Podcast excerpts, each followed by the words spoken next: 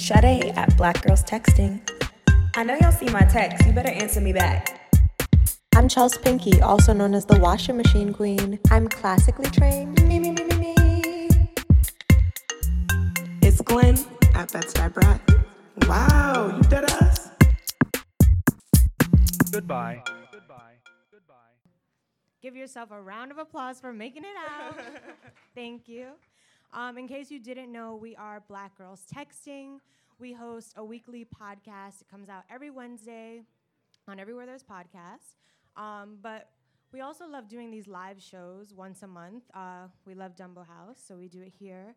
And today we're super excited. So Glenn's gonna do our intro. Yeah.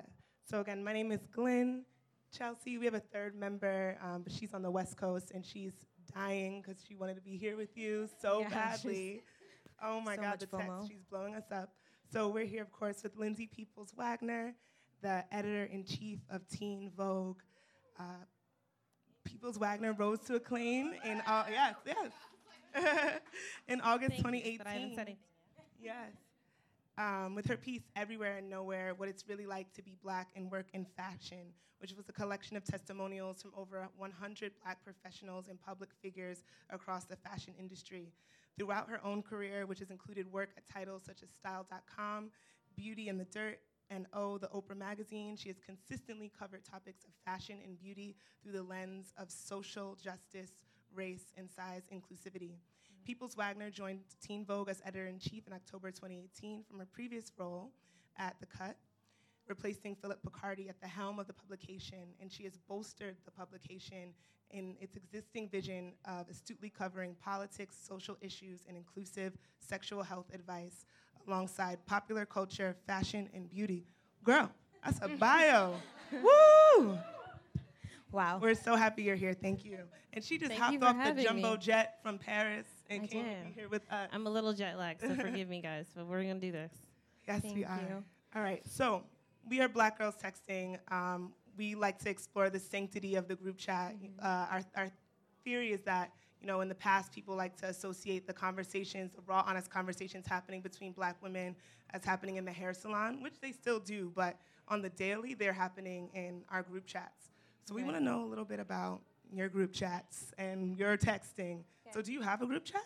Many, too many, yes. Wait, it's what too are the many to keep different up with now. Um, well, because I'm still. Um, First of all, I've never changed my phone number, so that's probably part of the problem. Um, I've literally had the same phone number since I was 15. Um, Same. Wow. Um, so I'm still really good friends uh, with the girls that I grew up with in high school, um, and so we have a group chat, um, and they just like make fun of me all day, which is nice. Um, and then um, from I have like a college friends kind of group chat, um, and then like different. Just different ones from like people that kind of know each other in the industry that have Mhm. become, you know, circles and PR people, like a lot of random ones, like too honestly, too many. Yeah. Who can you share like one of your like industry group chats? Like who is in that group chat? Um, what's one that somebody wouldn't mind that I say? Um, I mean, on, there's a spill the lot of there's I'm in a lot of different black girls in fashion ones. Okay. Yeah. Um, so like when I was just overseas, they were they were like, "Who's here? That's black." Tap in. Or who's here? Because we try to do like I try to do some type of dinner in New York or Milan or Paris or something like when we're all like at shows and just kind of need to vent and talk to each other. So yeah. Yeah, it all. seems like the industry like still has a very small group of black people.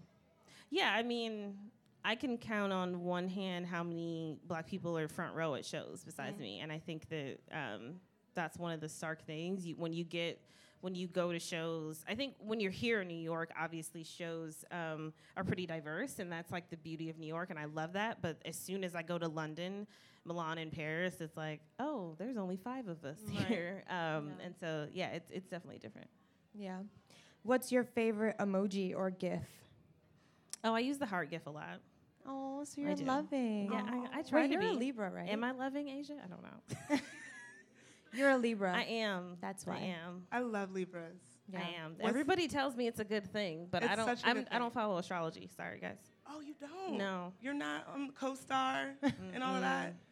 Really? That's so like I thought I, th- I feel like I as know it's a millennials, thing. everybody's It's just, obsessed. no, it's just Yeah. not my thing, and I, I kind of feel personally, I felt like when people get into astrology, sometimes they kind of like portray something that they feel like is going to happen before it happens. And I Mm. Glenn, just you was heard like, that? No, I mean, if it's your thing, I'm not mad about it. I just I feel like I don't want to read something every day and be like, oh, this is how my day is gonna go. Like I don't want to. yeah, I mean, I find a way to fit everything into what they say in my horoscope. It said I was gonna meet new people. Yeah, like, I yeah. said hi to I them. went It's a slippery outside. Yeah, slope. Exactly. is. It's a slippery slope. Um, have you ever left a group chat? Oh yeah, Ooh, girl. Why? because I'm not for the shits. I'll leave. I yeah. I mean, I can't tell you which one, but I just did leave one. But yes, yeah. Oh. That is the boldest. I just love it. I've done it too. It's the best. And Yeah, it says, that's fine. such and such has left. That's all Right, you like do. a, an exit, Mhm. a slam door. It is like a slam door. Um, so we also have another segment, and it's called On Read or Reply. So basically, how it works is if you're here for something, you reply. Okay. If you're not here for it, you leave it on read. Okay. So the first thing is my favorite, the athleisure trend. On red. I mean, Ooh. yeah. You're not here for it? In what way? Can you specify? Like Sorry, I sneakerheads, uh, track pants. I mean, I'm here for. I think for me personally, it's not my vibe, but like other people, yeah, it's just not my thing. No. Okay, so it's on on red for you. Yes. What about supporting brands who have made cultural errors? Like Gucci and Prada. This is The a hard. can You can't. and This is a hard one though. You can't either. You can't do either because I feel like there's some brands that like I would never forgive, but then there are some brands that I'm willing to have the conversation with because I don't think that. I think that there's room for growth, and I think that if we want to move somewhere, that we kind of have to have the conversation. Like I would never have the conversation with Dolce, but because I just think that they're inherently racist and homophobic and transphobic and just terrible people. But would I have the conversation with other brands? Absolutely. Yeah. Yeah. so wait on better reply cancel culture.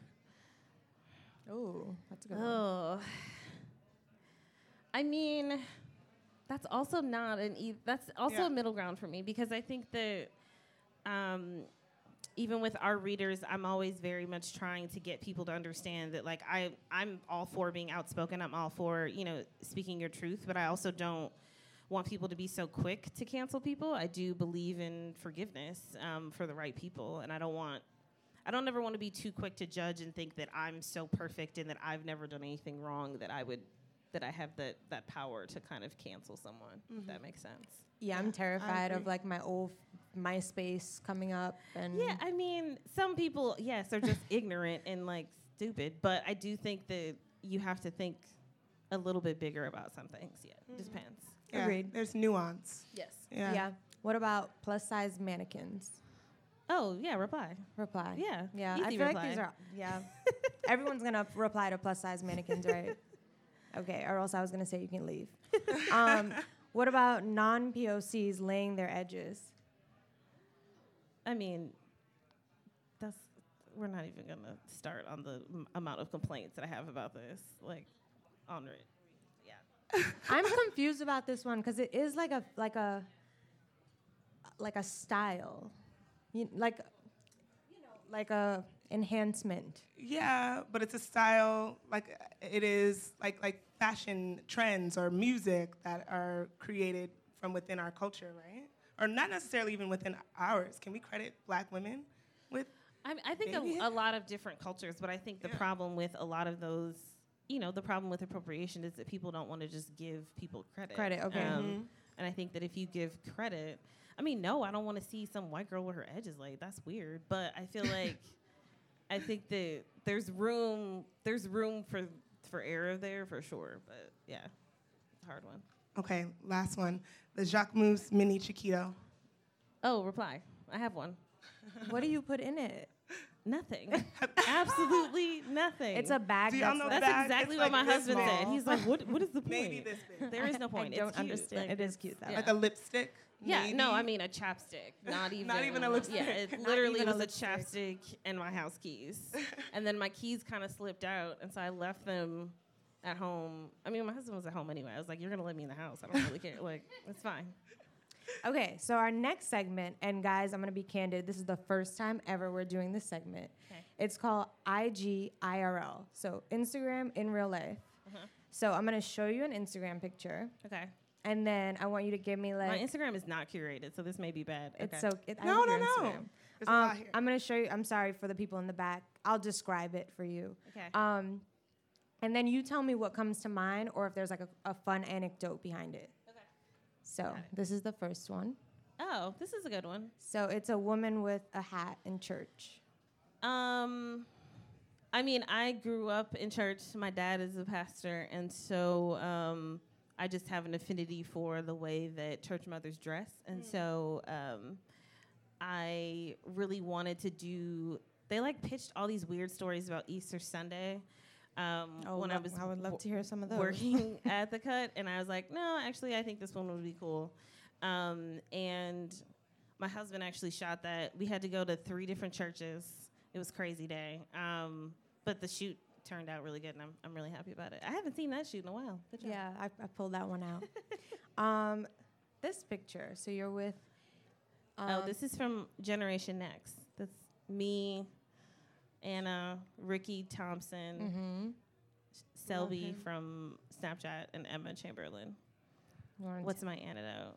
Yeah. Um, when I think of that picture, I'm just really proud. I think um, our Generation Next event we basically had during September um, to put on five different designers that we found. Um, and I think it was just a really big deal to me because I think that a lot of people really need help in the pipeline of trying to get into fashion. Um, and a lot of the designers that we met really felt like, you know, most of the people, if you want to be a designer, you basically need to be in business almost a decade to be able to qualify for CFDA and all these other things. And I felt like, you know, I'm doing this job to really help people, and if I can help get them on a better platform and give them advice on styling and price points and who you should have do your PR and all that, um, then I'm doing halfway of a good job. And so that was a really happy moment for me. And Anna came and gave them a lot of advice and feedback, um, which doesn't happen often. So yeah, Yeah, that's huge. Um, okay, this one's making me chuckle. me eating pasta.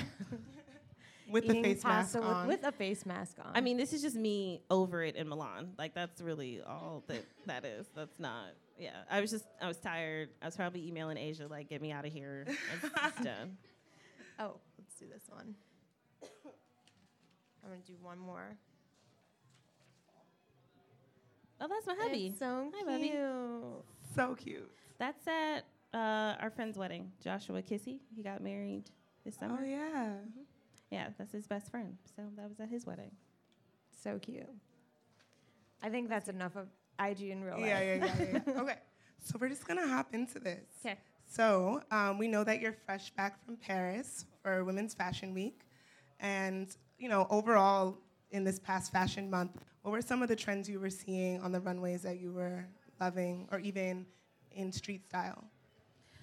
Um, I mean, I think I was really proud to see um, our street style. Like, I'm not even trying to toot my own horn, but um, Daryl, our street style photographer, is one of the few black street style photographers that's there, um, and he does a really incredible job of shooting all different kinds of people. I see it so many times at shows where there'll be really amazingly dressed people of color or you know women who aren't sample size and street style photographers just like look the other way. Um, and i th- and i'm really happy that daryl makes it a point to go search um, and to photograph any you know any kind of person that is stylish. Um, but sorry. Um, i'm not sure about trends. I mean i think that what i talked what anna and i talked about today when we were talking about the shows I felt like there were some really good shows, and then it was like, oh, this is really boring. It wasn't. There wasn't really like a gap in between it. There were some really stunning, like, like you almost kind of want to cry shows, and then there were shows that I was like, oh, this is just a white shirt. I don't need to be here. Um, so it's a weird. It was a weird gap because it was really like excellent or terrible Yeah. season. Yeah. Okay, I have a question about the covers because like they're back to back to back Yeah. to back fire. Fire. Like Oh, thank you. fire flame Thank emoji.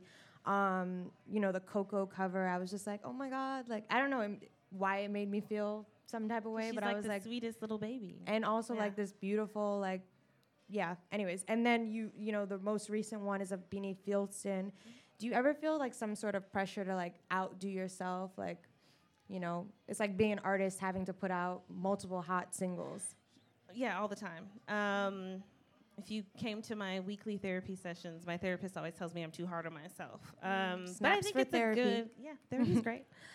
Um, I mean, in healthy doses, I feel like I deal with it. Um, but I take I take the responsibility really seriously, and so I think that's re- where it comes from. I think a lot of people. Um, I think a good example is like our Young Hollywood lineup. A lot of people, when they're like, "Oh, we're gonna do a lineup or portfolio of different people," they just go out to like the top PR people and are like, "Who should we put in this?" Um, as like a favor to the PR people, or you know, to just like be aligned with like big names. And for me, it was like, no, I really want to put in people that we really care about, that I'm really passionate about, and that I know really need this.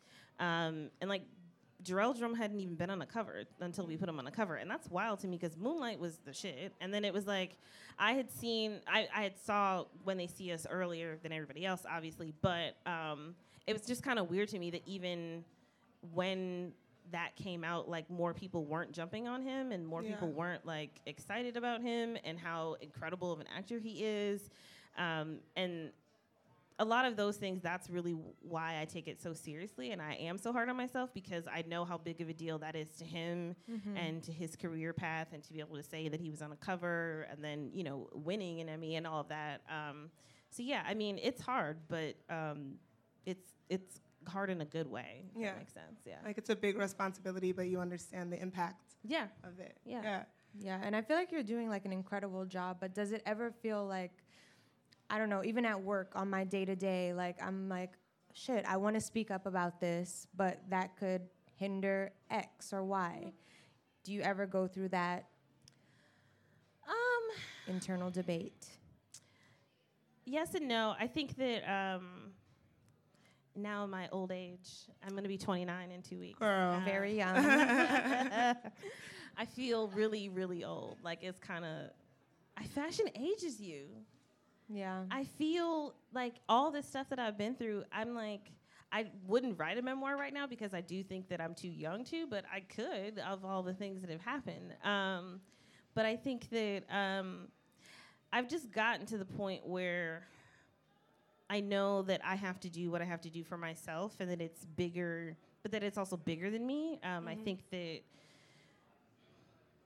it's hard because a lot of times what you guys see um, people post about on Instagram or people say um, there's so much going on behind the scenes that you have no idea how hard it is. You have no idea the conversations, and you have no idea how fake people are and say shit on Instagram, but then don't actually want to do that when it comes down to it. And so I do get tired of being that person, absolutely. Um, I don't I don't love being the only person a lot of times that will go all the way with speaking up. Um, but I also very much feel like um, this job isn't. It's, it's what I do, and I'm and I'm really excited about it. But it's not who I am. Um, and I think that for me, it's always like if I can't do all these things, if I can't speak up, if I can't make the work that I want to make, that's then I don't need it, and I will go back to waitressing and doing all the other things that I had to do when I first moved to New York because I don't come from a wealthy family and I had to bust my butt. Um, and so I'm always just like, it's great and I love it, but also like I'm I'm doing this for reasons that are not superficial. So I'm not.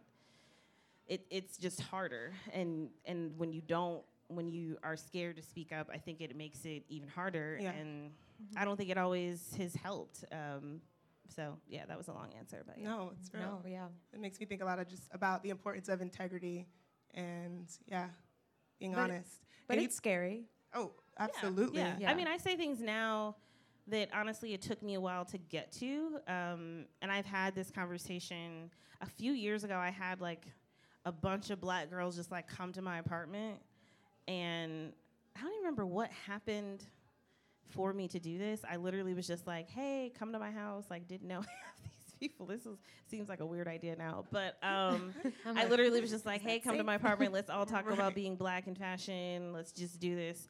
Um, and I remember a specific discussion. One of my one of my good friends um, that I interned with, she was talking about how you know how when she had been approached about things and how when she had dealt with things she was always just very quick to shut people down. Um, and i think that a lot of times i try not to judge people in that because i think it takes growth it takes time. I'm not in the situation where i'm like going off every day no but i do feel like yeah when i was so when i was an assistant um, I had a lot of really uncomfortable conversations of being called the N word and asking if my parents were slaves and like weird shit. Girl. But now when I see those people, obviously I'm like, I'm not with the shits. Go away from me. but I think it's also because just because I'm older and I'm not. It's not even the job. It's just more so that I think I'm more equipped with the language of being confident in myself and just being like mm-hmm. I don't actually like need your approval or to explain to you why. Um, so I, th- I think it's just everybody's journey is just different in that. Yeah. Yeah. Sorry, has that always been a part of your personality or a part of you, or did it come with the title of, I mean, let's face it, you're editor in chief of Teen Vogue? Yeah, but titles are titles. I think it honestly it was with time. It was Okay. with time. Um, you just grow out of some things, and I happened to grow out of the bullshit. That's Mm. really Ooh, I like was. that. Wait, so can you touch on a little bit more about your journey? I think I read that you graduated college at 17. Is that? No, Oh, okay. That was on WikiLeaks. I saw that somewhere, and I was like, no, I We went like, to no, a I went to school prodigy? early. That's what. Yeah, I went to school Oh, early. okay, Yes, okay, yes, okay. yes, yes. and, Um, yeah, no, I went to school early. I did not graduate. No. and you're from Wisconsin? Yes, I am. Yeah. Yes, Midwest all the way. Yeah. I love black folks from the Midwest. um, and you came here as an intern. Yeah, I started. Um, I started interning at Teen Vogue when I was 17, Mhm. um, and uh, with that, That Fashion yeah. college. Right. yeah, um, and then I did that for a few years, um, and interned at a bunch of different places throughout college, um, and then it was my first job out of college as well. Yeah, so that's why. Yeah. yeah. And when did you start to realize that you could use fashion as a vehicle to have these larger conversations ar- about culture? I mean, they're so inextricably linked.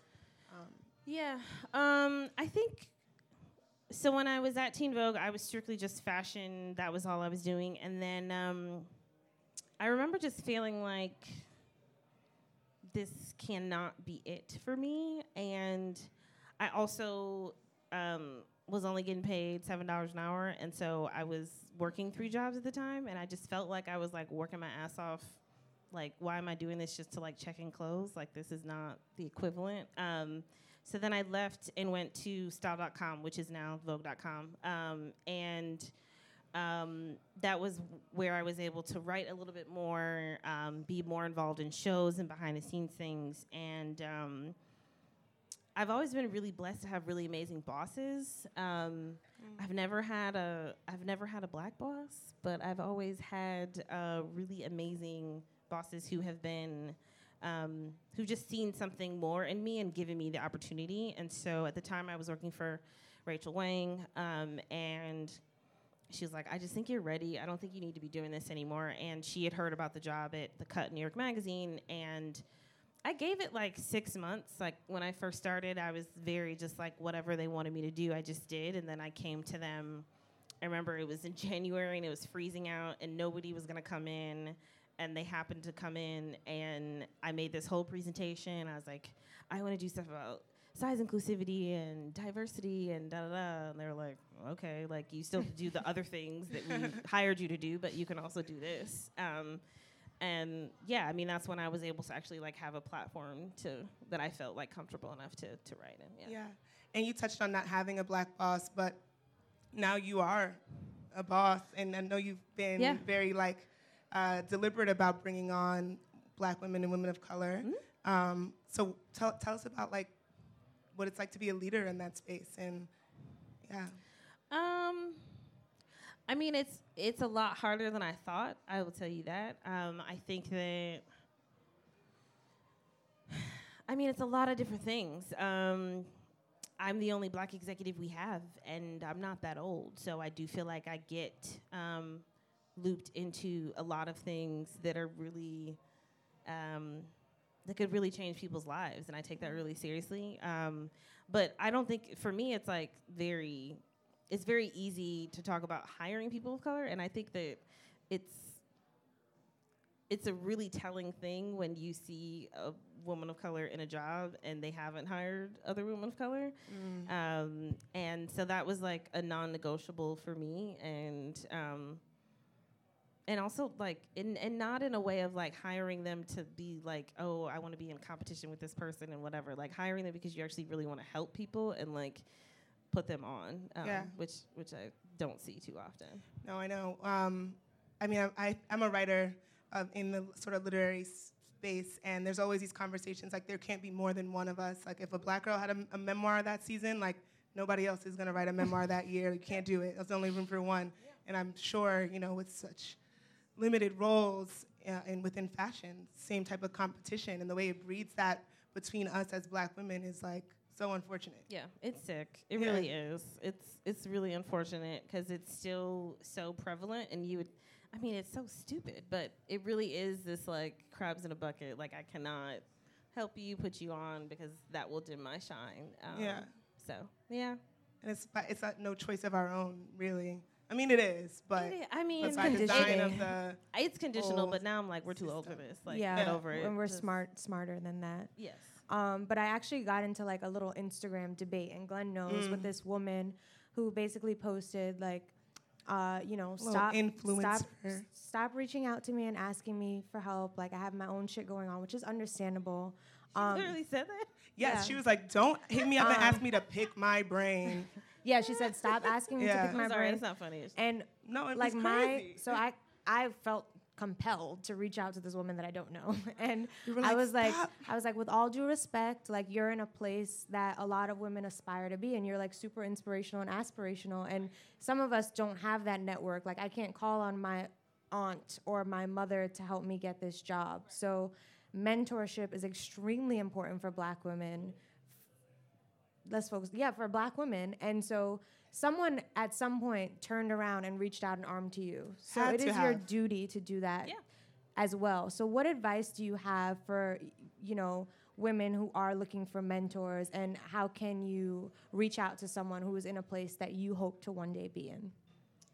I mean, I think it's hard because I think the best mentorships are organic, and it's honestly, it's hard because I think it also has to be a two way street. It can't just Yeah. be somebody constantly asking you for Mhm. shit because then it does feel like, uh, what like it does feel a little taxing, um, which may not be the right word, but I think the Um, I don't think there's anything wrong with reaching out to people. I just think you also have to take in consideration how many other people they may already be mentoring.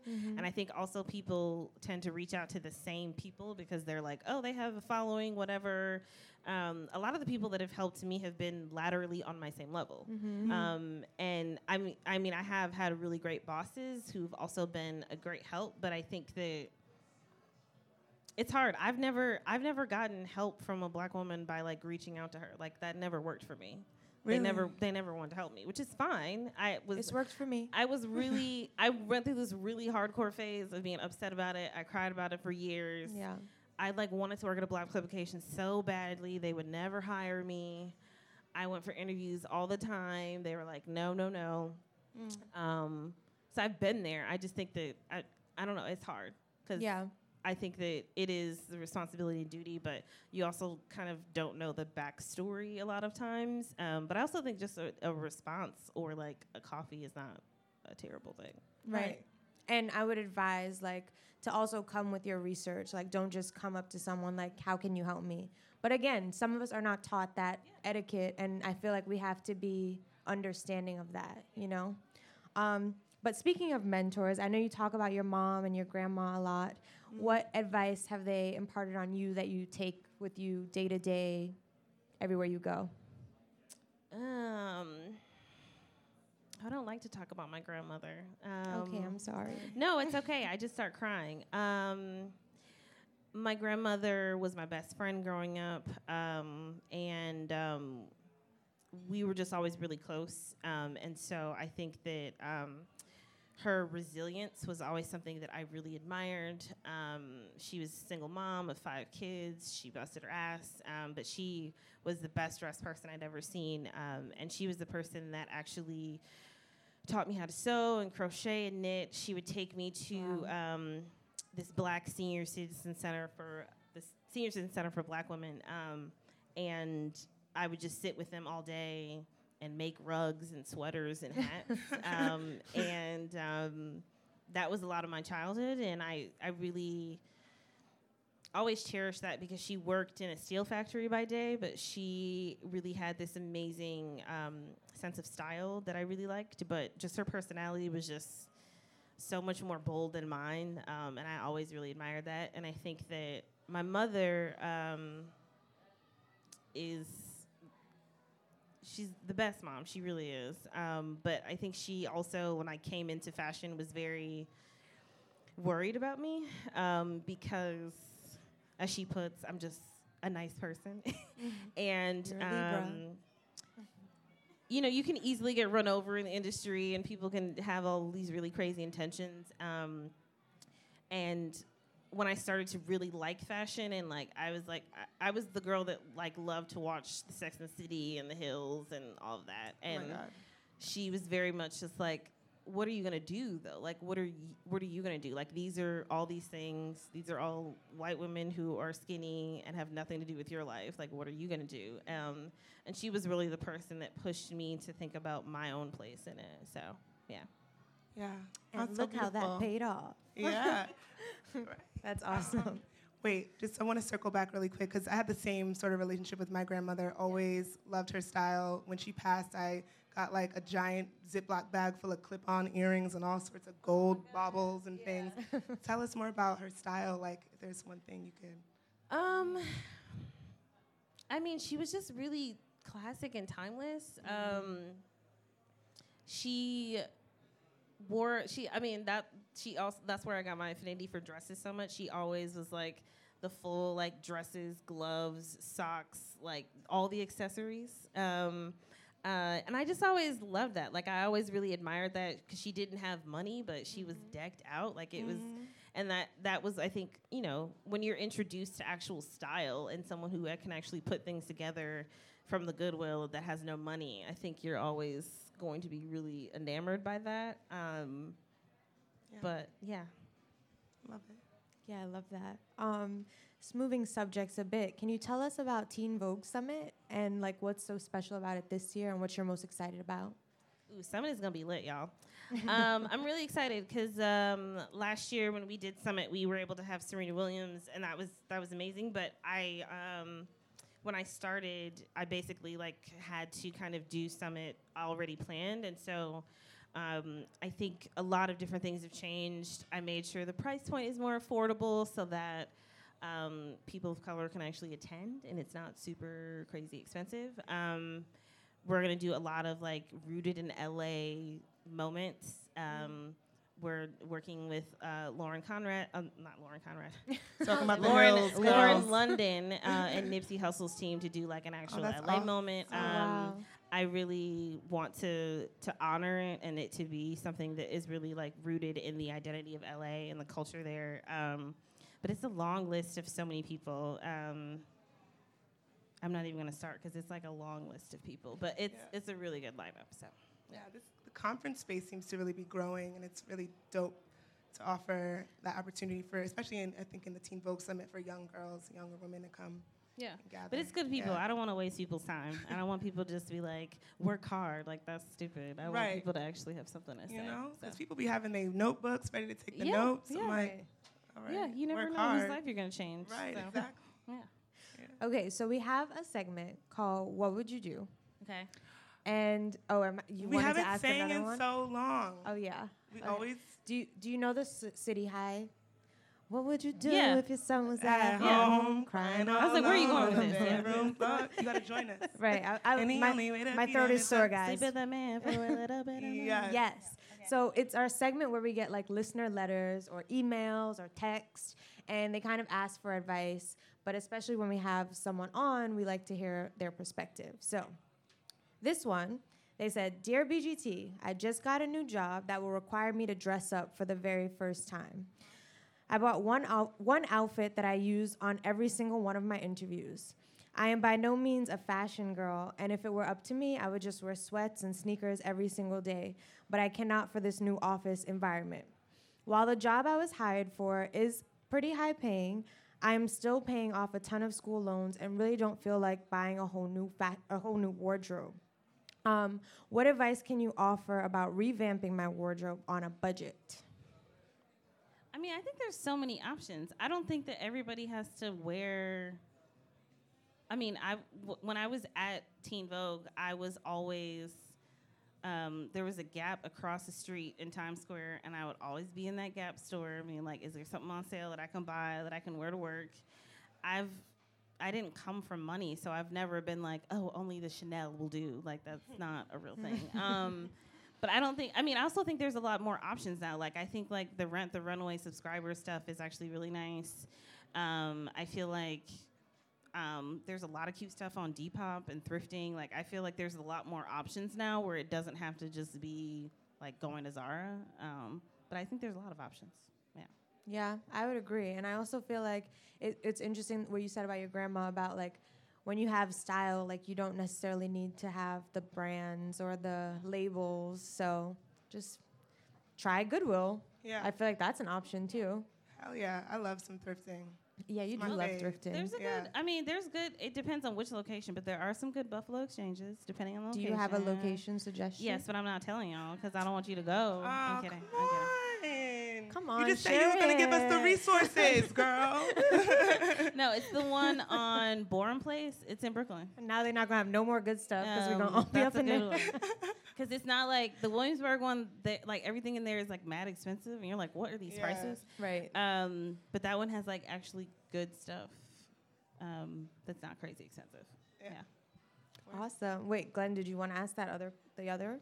oh, what was the other one? No, okay. okay. I thought that's why you gave me a look. No, no, no, no, no. It's interesting doing a live show versus being in a studio because I literally have to like read her mind. I know I'm trying to read your mind too, girl. um, so now we want to open it up to in everyone. If if anyone has like an audience question or something that's on your mind. yeah. All right, Friday. Hello, Lindsay. My name is Friday. Um, I have a question in regards to that transition that you had to go through, I guess, like mentally and spiritually, when you went from just being Lindsay to being editor in chief. Like, how did you have to prepare for that? Because it seems like it would make me very anxious. I'd be afraid of just going places and people, everyone knowing who I am, who I was. So, how was that for you? I mean, it's weird. I'll tell you that. Um, but I really tried to remain as normal Lindsay as possible. I don't want to be this weird version of myself, and I think that um, I don't know. Even like, I mean, it's nice, but I don't. I think that my best quality is that I'm smart, but I don't think that highly of myself. I'm like, I, I think that I have a lot to bring to the table, and I think that I'm really smart, but I'm also not out here like, oh my God, I deserve this, I should be doing this, whatever. I just want to work hard and make good work, and that's that's all that I really care about. And so I think when I'm best when I'm just like tunnel vision, focusing on that, and not worrying about, yeah, yeah, because it doesn't really matter. It's not really real a lot of times anyway. Yeah. Awesome. That's A lot of questions. Hi, Lindsay. Hi. My name is Mame. Um, quick question: How do you feel about, or I guess, how do you respond to colorism in the fashion industry, or in the Ooh, child. journalism editorial I was world? just talking about this in the car. Woo. Okay. Uh, how do I answer this? Um, it's really, really unfortunate. Um, and it's hard to explain to people because I think that a lot of people in the industry um, still think colorism is not a thing, Yeah, which is really wild to me. Um, and I think it always puts me in a weird predicament because I am very vocal about those things, and I think it's it. I'm also always a person that wants to explain all of these nuances to people that don't understand it, but I think um, it's honestly only been hard because I think that some people really don't believe that it exists and don't want to hear that it does exist. Um, they're kind of like, oh, we put we put a black girl in here, we did this, like whatever, like don't want to hear it. I really Um, can't be friends with someone if they don't believe in colorism. No, yeah, but it's like, I mean, these are my friends. These people I work with. Yeah. It's very, very big difference. Um, so I think, I mean, it's hard, but it's something that, yeah, I will always fight to the death for. And like, I, I think it's honestly still an early conversation of people actually understanding that colorism is real, which I know sounds crazy, but. Thank yeah. you. Thank you. I don't know who watches Basketball Wives, but I'm done after Oh this my season. I didn't get it- I don't get into basketball wives. I'm done after this season. The way how they're treating OG, it makes me very uncomfortable. I don't watch basketball wives. I'm sorry. Well, I think there's some colorism happening on the A on this, hundred this season. percent. I'm A done. hundred percent. Don't watch it. Hi, Lindsay. My name is Paige. I'm wondering, throughout your entire career, what has been the most challenging thing that you've had to face, and what has been the most rewarding thing? I'll start with the good thing. Um, I think rewarding, honestly, um, hmm. I think it's been really rewarding to prove people wrong. Um, I think that, um, like Issa's gonna, she's one of our keynotes. Issa Rae is one of our keynotes at the summit. Um, and I remember when I was at the cut and I begged them to let me start this column. Um, and she, Tessa Thompson was actually the first person, and then she was like the second or third person. Um, and everybody was like, uh, even though she had already had like a New York Times profile, she Insecure had already been out. Um, Wait, And she- insecure. Yeah, um, it was crazy. It was just like people just didn't. I don't know. People really didn't believe that she was as big of a deal as she should be. And um, when I shot her, all the brands that I so basically for this column, I they let me do the column because I styled um, and also uh, would write the text for it. And um, it was really interesting because when I was styling her and all the clothes, like brands were like, no, we're not loaning to her. She's not on brand. She's not high end enough. She's not our aesthetic. And I had a friend who worked for um, like a retailer and basically just like borrowed the clothes from the store instead.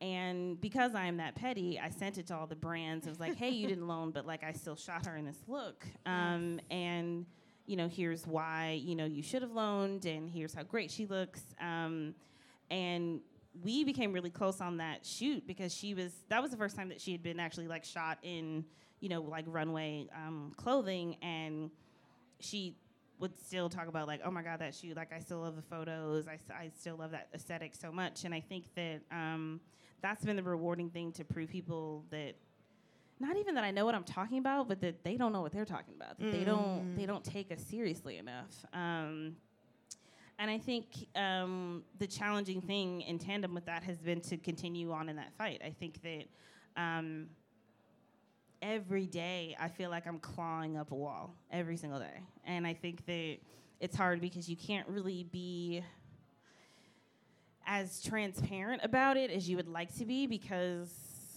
people tend to make it seem like they're so woke on Instagram and then in reality aren't. And so it's hard when you really are trying to do the fight and you're fighting people that you thought you wouldn't be fighting with. Yeah. Yeah. While we find the next person, I just wanted to quickly say that um, the other day it was like this big thing all over in- Instagram with Kerby from Pyer Moss.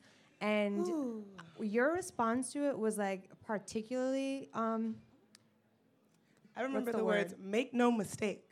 Right. I was I was like, like, wow, whew. like this woman is has this huge platform and and and I think it was a, it's a quote from uh, Kerby where he actually said, um, "Me getting checks isn't gonna stop me from checking you." Yeah. And I feel like you exemplified that because you were like, I mean, I'm still in this position, but I'm gonna stand strong and and hold to my truth. So I do appreciate you standing up for another person in the space yeah. and just wanted to call that out because it just popped up in my head and it's it's really exemplifying what you what we've been talking about and like when you're in those seats of power like stick stay holding true to you know what you said you would do sorry who's next Oh.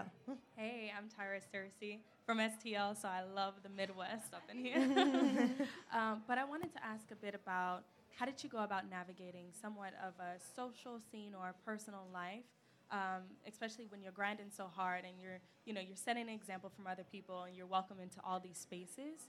How do you prioritize which ones to enter into? How do you find those spaces?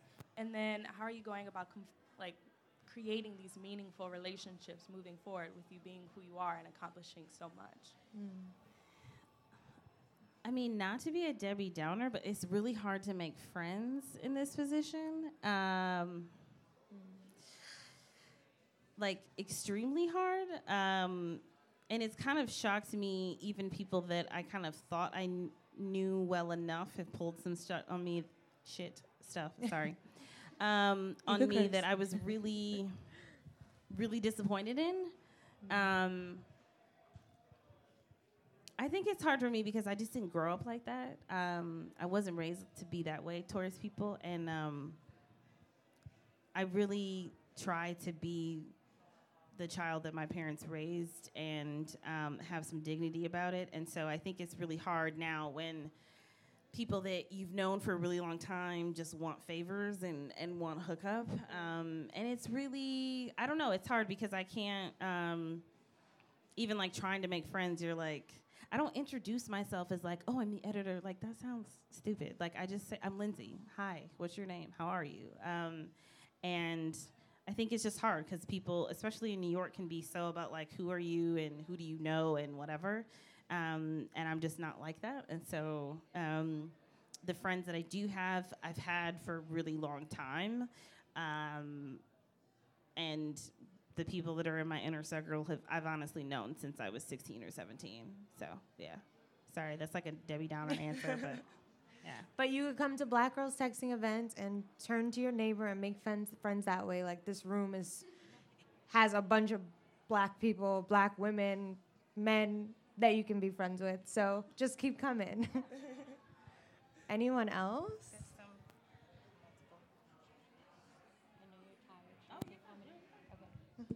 Hello, Lindsay. My name is Serena. I'm from the UK.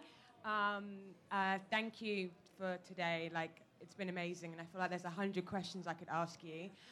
Um, one of the questions I wanted to ask you was, how how did you break through the kind of that glass ceiling, um, that glass wall? Like, in the sense of, I work in fashion in, in London, and I'm normally the only black girl every time in every job that I'm in, in terms of like more of a managerial position. Um, so sometimes it's kind of difficult to see yourself going, getting higher if actually you don't see yourself.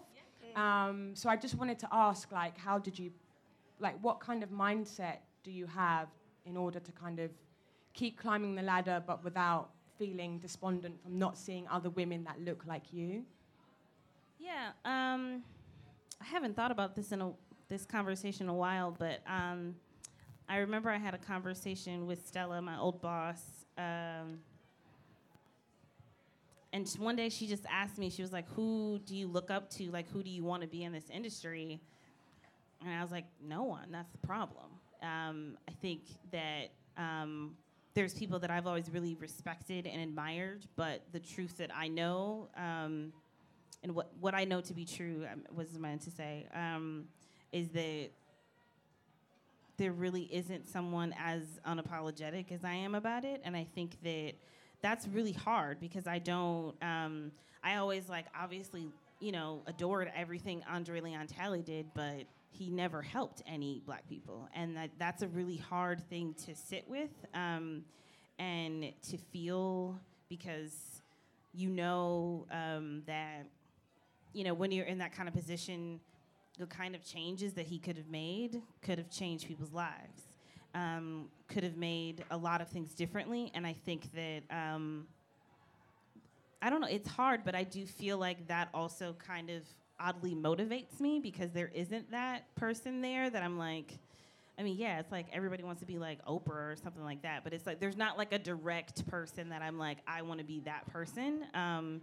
so it's an odd, honestly, odd motivating factor.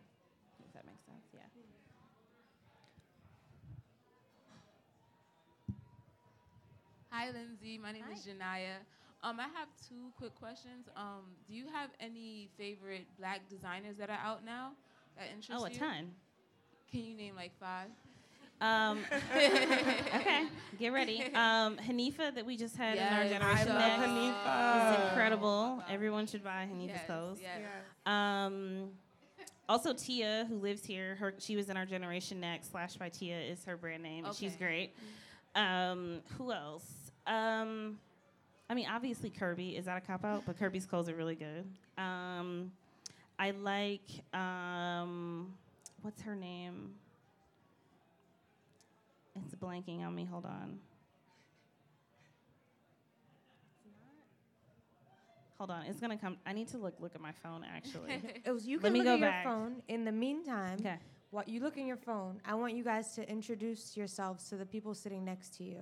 Let's make this a Ooh, this community is an because you guys aren't wow. talking. You can look in your phone. Oh, you don't have your phone? Can you pass me my phone? Sorry, I have it. Get each other's Instagrams.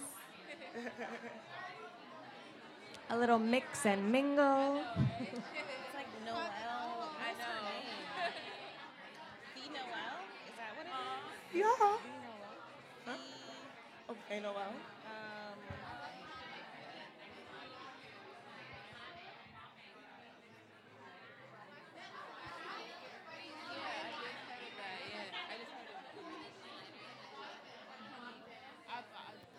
Really amazing stuff. Yeah, and then I'm waiting for my son to let me find it. Hold on.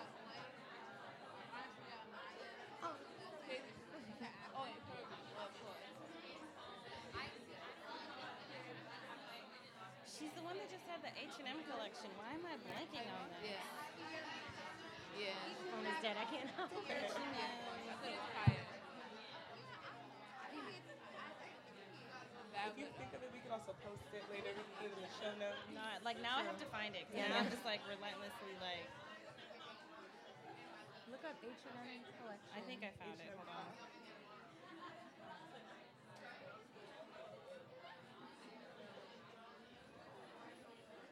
No, that's not it either. Hold on. Two minutes. Sorry. Sade, if you're listening, you're gonna cut this part out of the podcast. Sorry. It's literally me.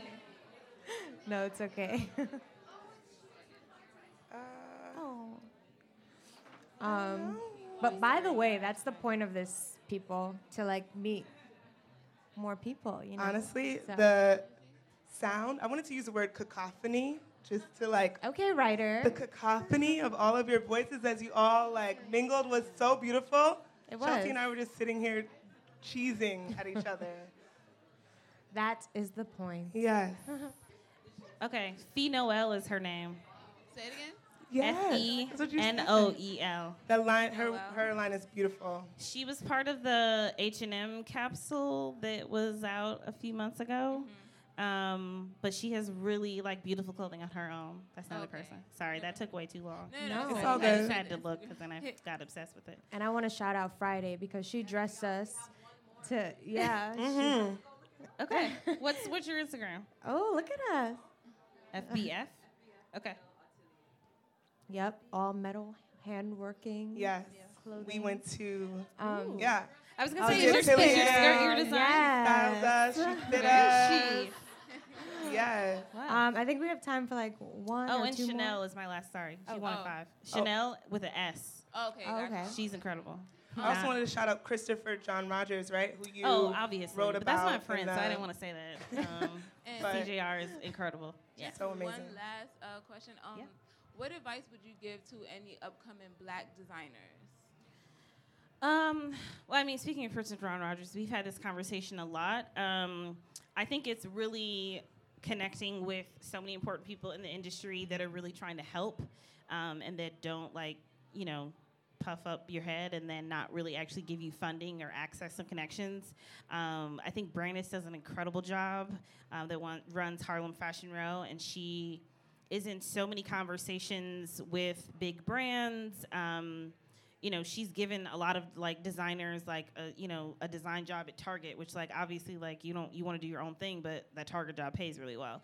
Um, she's just a really really amazing force in the industry. I love her dearly. Um, who else? Um, Fashion for All Foundation. Um, Hana, she does an incredible job of like introducing young black creatives and taking them to actual houses. So she took a bunch of um, like high schoolers um, from Crown Heights and took them actually to Italy, and they all went to the Gucci um, hub and actually saw how things were made there. Um, and she like actually makes strides to expose young black creatives um, to how things are made. Um, who else?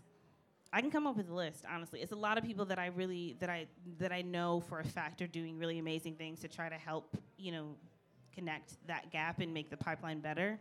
Um, but I think also it boils down to a lot of the brands that are like supporting the younger talent. Um, I mean, there's so few really successful black designers, so when they are supportive, like I want to support them. So yeah. I think we had one more. Okay. One more, and I know you're jet lagged, so. It's all good. It's all good. Hi, I'm Savannah. I'm from Virginia. Um, I was just wondering what qualities you would say someone needs to work for or intern at a place like Teen Vogue. Asia can probably answer that better than me. Oh, should we pass the mic to Asia? Yeah, pass the mic to Asia. Come on, Asia. She said, "What qualities do, do I like in people that work for me?" Well, Lindsay likes somebody who works hard. Um, yeah, work hard, like no BS type of person. Just does the work and does the work for like the right reasons, and is not just trying to, I don't know, just be places and be doing stuff for clout. That was a good answer, Asia. Good job. I try. I try. I learn a lot from Lindsay. Oh. um, well, thank you on behalf of everyone in this room, and especially Glenn and I. And I'll speak for Sade because she's tight that she's, She's not here. blowing up the group chat, Um, apparently. thank you so much for taking your time. I know you just jumped off the jumbo jet, as Glenn likes to say. um, and we really appreciate it. Um, you all can find this recorded podcast. It'll be up on Wednesday. Yeah. Yeah. So thank you so much. Thank you guys for having me. Yeah. Of course. Is there anything before we go that you would like to like plug or tell tell people to look out for or I mean, you ain't got to I- plug I do nothing. not want to plug myself. Thank you so much, though. okay. Thank you so much, everyone that came here. I'm dead serious. Talk to the people around you. Like, come on. Thank you. We appreciate it. Bye.